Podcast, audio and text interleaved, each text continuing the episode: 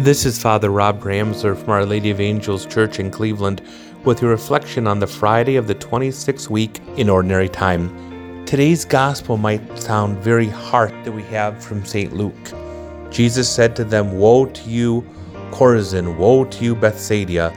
For if the mighty deeds done in your midst had been done in Tyre and Sidon, they would long ago have repented, sitting in sackcloth and ashes. But it would be more tolerable for them at the judgment than for you. Sometimes we don't hear the call to repent or we ignore it. From the very beginning, Christianity has called us to repent of our sin and walk a new way. Literally, that's what this religion was called in the very beginning the way. Followers of the way were persecuted because they followed Christ. But to repent means to let go. Sometimes we hold on so tightly we get literal rope burn. But if we open our hands, which can be stiff and kind of arthritic spiritually, we can receive all that God wants to give us. No one is past repenting, no one is past knowing God's mercy. Remember, the church doesn't teach that there's anyone in hell, but heaven is full.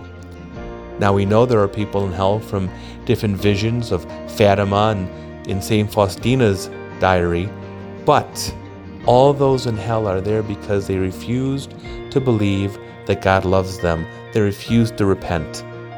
We need to repent starting now, turning back to God. Communion lines are long, confessional lines are short. Let's not be afraid to confess our sins, to know we're worth more, and walk forward in that strength. To be delivered from all evil, to be forgiven of our trespasses, and walk truly with Christ.